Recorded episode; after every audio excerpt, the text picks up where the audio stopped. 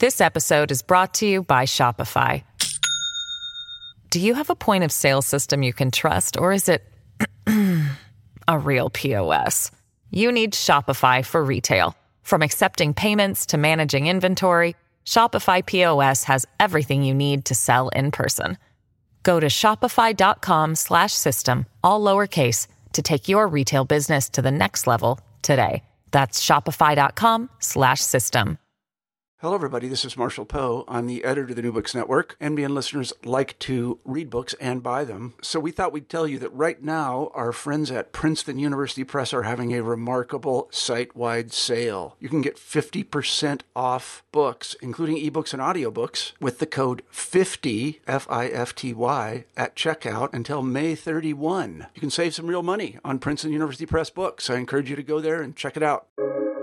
Welcome to the New Books Network. You're listening to New Books in Geography, a podcast channel on the New Books Network.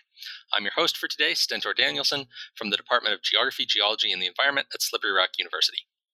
Today, I'll be talking to Abigail Perkiss, author of Hurricane Sandy on New Jersey's Forgotten Shore, published this year by Cornell University Press. Dr. Perkiss, welcome to the show. Thank you so much for having me. To start off, why don't you tell our listeners a bit about your background and how you came to write this book? Sure. Yeah, I'm an associate professor of history at Kean University in Union, New Jersey. And Kean was immediately affected by Hurricane Sandy when it hit the New Jersey coastline on 2012, or I'm sorry, in 2012. A number of our students, their homes were catastrophically damaged by the storm. Our infrastructure at the university was likewise um, damaged. The school was closed for about two weeks. So um, I came back to campus after we reopened, recognizing that um, something really significant had just happened. And just a couple weeks later, I got a phone call from a good friend of mine who at the time was the assistant historian at the Senate um, and also uh, on the board of the Regional Oral History Association, Oral History in the Mid Atlantic region who asked me if I knew of anybody doing oral history work around the storm um, in in the New Jersey area. And I was at the time kind of wrapping up my first book project and had done a number of oral history interviews for that project, but hadn't ever been formally trained in doing a large scale oral history project. And I said to her, you know, I, I, don't know anyone doing it, but as it happens, this sounds like a really neat opportunity to think about doing this work in a more intentional way. The Regional Oral History Association was offering their support in terms of expertise, in terms of um, kind of person power. And I loved the idea of getting involved in something like that at the beginning. And so I walked into my department chair's office and I said, what do you think about this? How might we do it? And he said, I love it. Let's do it in the classroom in January. And this was probably late November 2012. So, you know, all of our students had already registered for classes. They were getting ready for finals. And within a week, we had the university backing, we had funding for recorders, we had a relationship with oral history in the mid Atlantic region for students to present at their spring concert and we had started advertising this course. So this this kind of ball started rolling and and a project was born without any of us actually realizing that uh, we were creating something that ultimately would be bigger than the sum of its individual parts. It's great when everything just comes together like that. Yeah i i still look back on it um, you know we're nearly a decade to the anniversary of the storm and we certainly didn't go into this project with the expectation that I would write a book afterward. It started as a class exercise and it just it just grew in ways that felt really significant even in the moment. I think we realized that the students really realized that they were becoming a part of something that would have a history of itself, right? That they were creating a database essentially. They were creating a set of primary sources and they really took responsibility for that and took a, a deep sense of um, of onus in in doing that work. And I think because of that, it it just became this self self perpetuating engine. Yeah, so as you mentioned, we're recording this just, I guess, a little over a month shy of the 10 year anniversary of Hurricane Sandy hitting New Jersey. So before we get into the, the details of what's in your book, maybe you can just refresh all of our memories, give us the, the big picture context of what Hurricane Sandy was. Yeah, I get so in the weeds of the project that I forget that, you know, in, in most people's lives, it was, it was just, I hate to say it this way, but just another hurricane that, that hit the United States that year. Um, for the folks that live in New Jersey, it was obviously so much more. Hurricane Sandy was at the time one of the largest storms to ever hit the eastern seaboard. And unlike Florida or, or the Caribbean, it happened in a place that just isn't built for catastrophic storm damage. Residents are not used to hurricane preparations. You know, they get they get wind, they get rain, but they never see the kind of destruction that a storm like Sandy wrought. And I think because of that, people had a really hard time conceptualizing how to prepare for that. Um, so I actually I live in Philadelphia. I live about two hours from campus and an hour and a half from the Jersey Shore. And I went to bed the night that the storm hit without power, um, but woke up and and power came back on within I don't know five or six hours of of when we woke up. And I spent the next couple weeks actually sitting at a coffee shop doing page proofs for my my the, the book that I was publishing at the time, not fully appreciating what had taken place at the shore. And we were seeing images of, of New York City, of Manhattan, of, of Queens, of Atlantic City, um, you know, the, the more kind of focal areas of the media attention. And it was, it was devastating. Um, but we were not seeing necessarily the full expanse of the damage in New Jersey and specifically in some of the, the smaller, less, um, less touristed areas that kind of exist between Staten Island and the what we call the Bay Shore, the the Raritan and Sandy Hook Bays in kind of northeastern New Jersey. Yeah, so I guess it's good to clarify the the forgotten shore that's referenced in your title is that that stretch uh, kind of facing towards uh, New York City from the south, from the, the Raritan to Sandy Hook, is the area that you're really focusing on. Um, exactly. And why is it called the Forgotten Shore? When my students and I said, and, and I apologize, I'm, i know I'm bouncing back and forth between this oral history project and the book itself, and, and they're so intertwined because the book really is a narrative history drawn from the oral history interviews that we collected from 2013 to 2016 when we set out to collect these interviews, we started to think about what stories we wanted to tell. And we gravitated toward the Bay Shore, not because we thought that it was the hardest hit area, but in fact, because two of the six students who signed up for the class were, were living there and had experienced that destruction firsthand. And so we realized you know there was there was a bit of an opportunity there to make connections in these communities and for folks to be able to tell their stories um, because those stories weren't necessarily being picked up by uh, you know on the airwaves and, and by the media attention.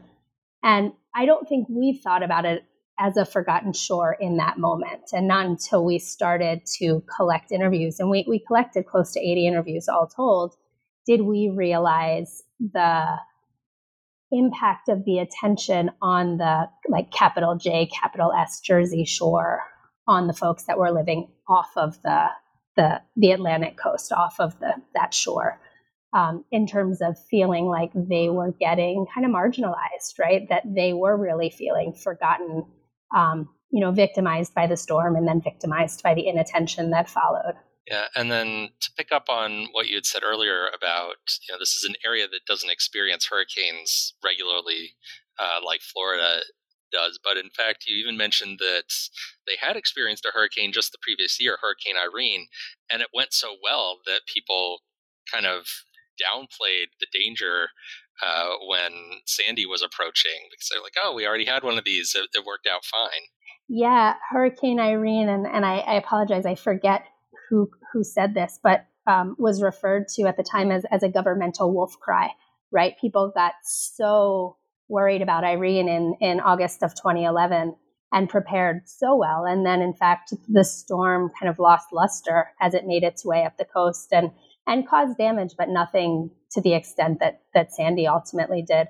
Um, that they they kind of poo pooed what was coming next and said, you know, we we've we've we've heard these these warnings before, and it's not going to be that big a deal. So maybe we'll we'll sit this one out. Yeah, and so then connecting to what you've said about this is growing out of an oral history uh, project. You you describe the book in in your preface with this great phrase. You call it an intimate window. Uh, so can you talk a bit about you know what that means about your approach to telling this story of what happened during this hurricane? Absolutely. I think that when we hear about storms, when we encounter these stories as as as an American public, right, we hear the acute moment that they you know they make landfall we we see that immediate destruction and then because we live in this this you know incredibly fast news cycle it kind of fades from our attention and what we set out to do here was kind of bridge that gap to tell the stories of the storm not just in the immediate aftermath not just what happened that day and the day after but really in the months and, and ultimately the years that followed, not from a bird's eye policy view, but from the experience of the folks that lived the storm and also lived the recovery that followed.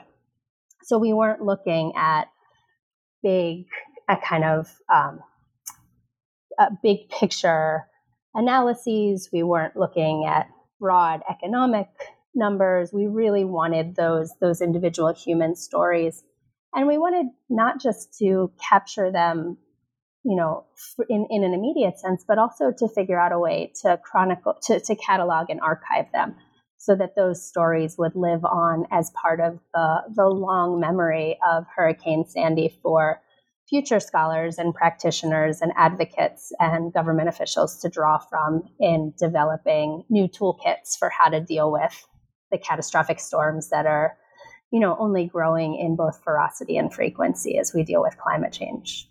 And one of the things that that approach helps you get at is some of the emotions that people were having both during the, the storm and then in the aftermath and the, the rebuilding phase and, and so forth.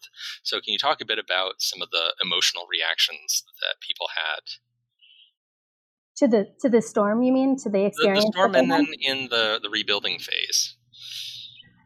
Yeah, I think what I was most struck by were the small moments, right? Not the oh my gosh, I'm I'm having to swim down the street to get rescued, which we certainly heard those stories, but the moments where people just realized that their lives had profoundly shifted. Um, you know, the the woman who stocked up on canned food because she knew that her power would go out but didn't think about the fact that she had an electric can opener. And so she had no means of opening those cans. The couple where, you know, they were, they were quite elderly and they were thinking about, well, how are we going to get out of our house? And, and he said, okay, I've got my axe. I'm ready. We can, we can um, break a hole in the ceiling. And then he realized that he wouldn't have the strength to do that and to lift them both out. And so they sat down on the bed just quietly and kind of waited for the storm to do what it was going to do. Um, and and ultimately, um, you know, we interviewed both of them. They they both were okay, but it was those moments of kind of um, recognition of the power of what was happening that didn't didn't cause a cacophony, right? That that were private, that were quiet, that nobody ever would have heard about if not for um, people giving us their stories you know people trusting us to to take care of their stories yeah the moment that you mentioned there where the the couple is like sitting on their bed watching as the water comes up their stairs towards the second floor and there's nowhere that they can go that was just like ugh um, you know you could you could almost see that on like a, a, television show or something, but that was it was real. It actually happened, and they you know survived. I think you They said that it got like up to the second floor and then receded again. Yeah. And we heard so many of those stories, you know, this this moment of, oh, it's going to get me. Oh, it's coming so close. And then and then really quietly, right? The water just started to recede. And I think for many of the folks that we interviewed, there was this several hour period of, okay, did that actually just happen? I mean, obviously they registered that it happened, but that was such a an underwhelming, you know, retreat. And they they didn't it wasn't until they woke up the next day and went outside and looked around and they kind of took in how profound those those moments actually were. And then another moment that illustrated another interesting side of the, the recovery process was the the Christmas tree, the hope tree uh, that one of the people set up. Can you tell us the story of, of the hope tree?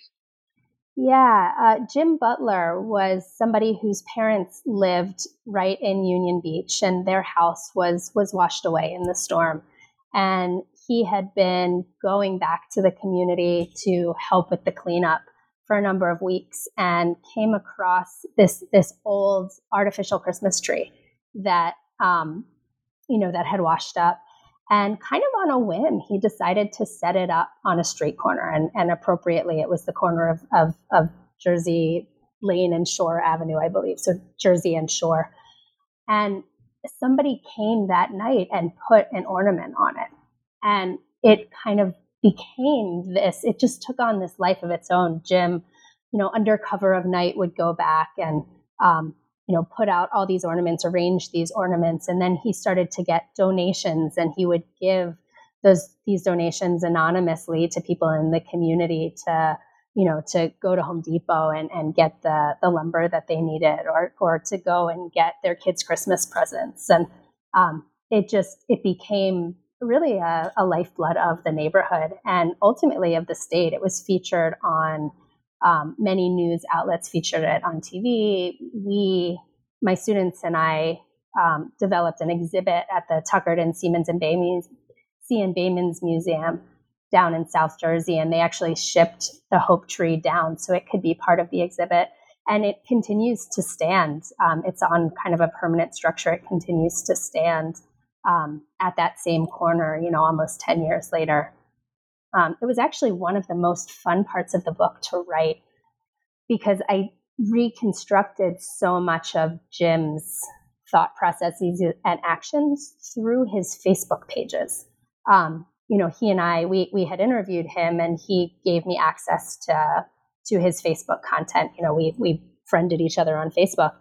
And so I was able to go back to 2012 and literally, like minute by minute, hour by hour, read his real time thoughts and then capture that for um, for the book. So it was a different kind of research than I had ever done, but it was also just it was really fun to write um, to kind of tell that story as it was playing out. I'm glad to hear that the the tree is still there because I actually went and looked it up on Facebook after I read that section, and the the official Facebook page uh, hasn't been updated in a couple years, so I'm, I'm, glad to know it's still still going. Um, yeah, yeah but that's a, a good segue into another thing I wanted to ask about, which was the role of social media. Uh, you know, how did things like Facebook make Sandy different from you know other storms that came before the era of social media? That's a great question, and it wasn't something I think we expected to encounter when we went into these interviews. Um, you know, power went out all over the region, and so people had their phones, but they didn't have their televisions. They didn't necessarily have radios. Um, Facebook, in particular, that was that was the the social media platform that was most prevalent at the time, became a way for people to communicate with each other. So towns set up um, pages specifically to communicate information about the storm. People posted photos that night saying, "Okay, we're here." Like you know, they they now have the check this box if you're safe and we will broadcast that out over social media. That was what people were doing organically during the storm.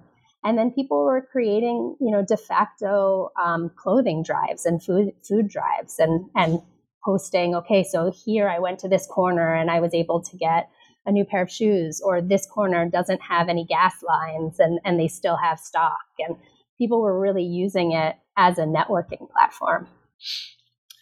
This episode is brought to you by Shopify.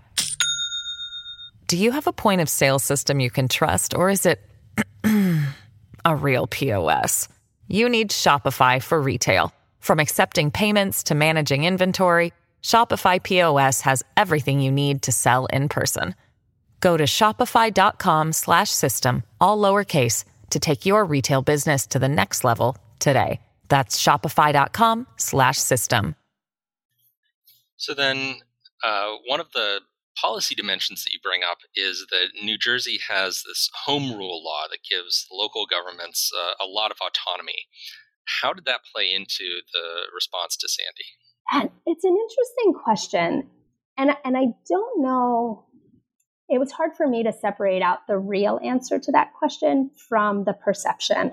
A number of folks that we interviewed perceived home rule to be a real impediment to uh, a broader network of support. And essentially, what the Home Rule Charter does is it creates autonomous kind of mun- municipal entities throughout the state so that every every city, every um, township, every um, and municipal government has its own autonomy to create um, police forces and, and trash service and, and all of these things that in other cities and other in other states get consolidated based on population. Um, in New Jersey, it's just much more kind of siloed.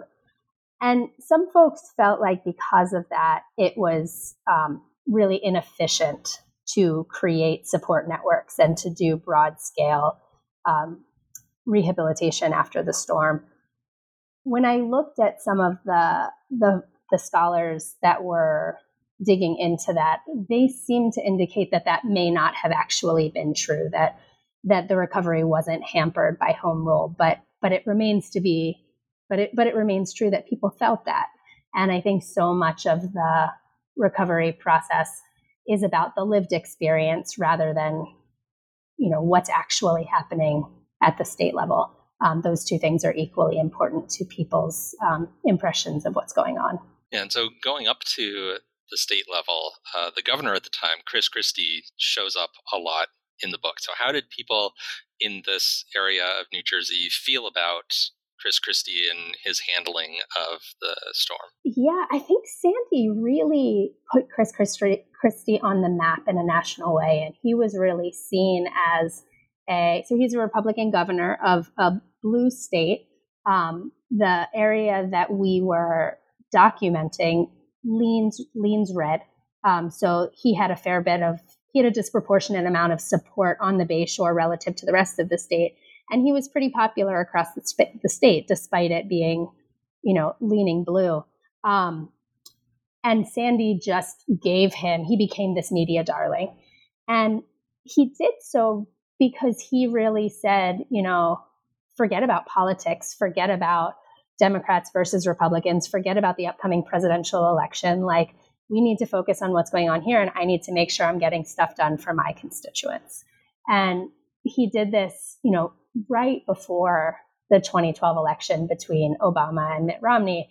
And a lot of people in the Republican Party got really upset that he would um, kind of jeopardize those political relationships, um, jeopardize Romney's chances in the state for um, for you know this this bigger this bigger picture um, and he had this really significant rise and then it started to unravel and i think you know if you ask the folks on the bay shore it started to unravel not in the months after the storm but in the years after the storm with unmet promises and people feeling like he had kind of staked his claim on making sure that every single person felt heard and supported.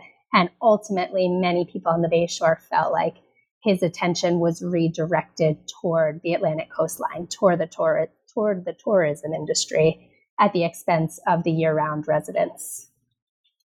Yeah, I remember seeing his kind of rise and fall in, in the media uh, through the the storm and then some of the the scandals that came up afterwards. Um, yeah, and obviously there's a much bigger context to that, a political context, an economic context, a, a, a national pol- political context. Um, but for the folks living on the Bayshore, so much of their perception of him was wrapped up in the Sandy response, both good and bad. Yeah. So I want to circle back around now to the oral history project that provided kind of the, the base for this, that started with that uh, class that you did just the semester after it. And you said, I think, 80 interviews uh, that you ultimately did. Um, so, what were some of the, the major challenges and uh, like opportunities, cool things that happened during the course of that oral history project? Yeah, that's a great question. And I, again, I have such a hard time separating out the project from from the book in part because I'm so proud of the work my students did and so proud of how much they stepped into this this pretty uncomfortable role. None of them had any background in oral history. Um, five of them were history majors. One was an English major, and they all just kind of took this leap of faith with me. Right? I said to them, "This is not something that I have done before. This is not something that our university has done before." let's create something together. Um, and they bought into that. And they went and kind of created something that they wanted. So every step of the way, right? Like from the title of the project, we spent an entire four hours coming up with the title of the project, which was Staring Out to Sea, um, largely because one of the students really liked the alliteration um, they went to community meetings in towns along the Bayshore to recruit narrators and to tell people that this project was happening. They traveled to Washington, D.C. and to Oklahoma City to present at academic conferences. And they really reimagined how they saw themselves um, through this project. You, you talk to them now, and they still, 10 years later, a number of them will point to this project as a pivotal moment of their academic and professional careers.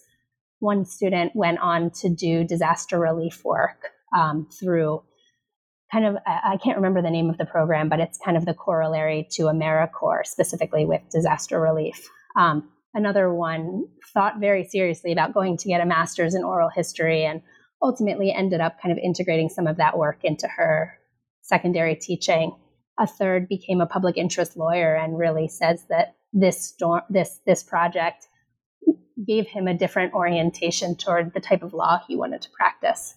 Um, and that's all because of what they put into it. Like I, I just, I continue to be amazed by the work that they did.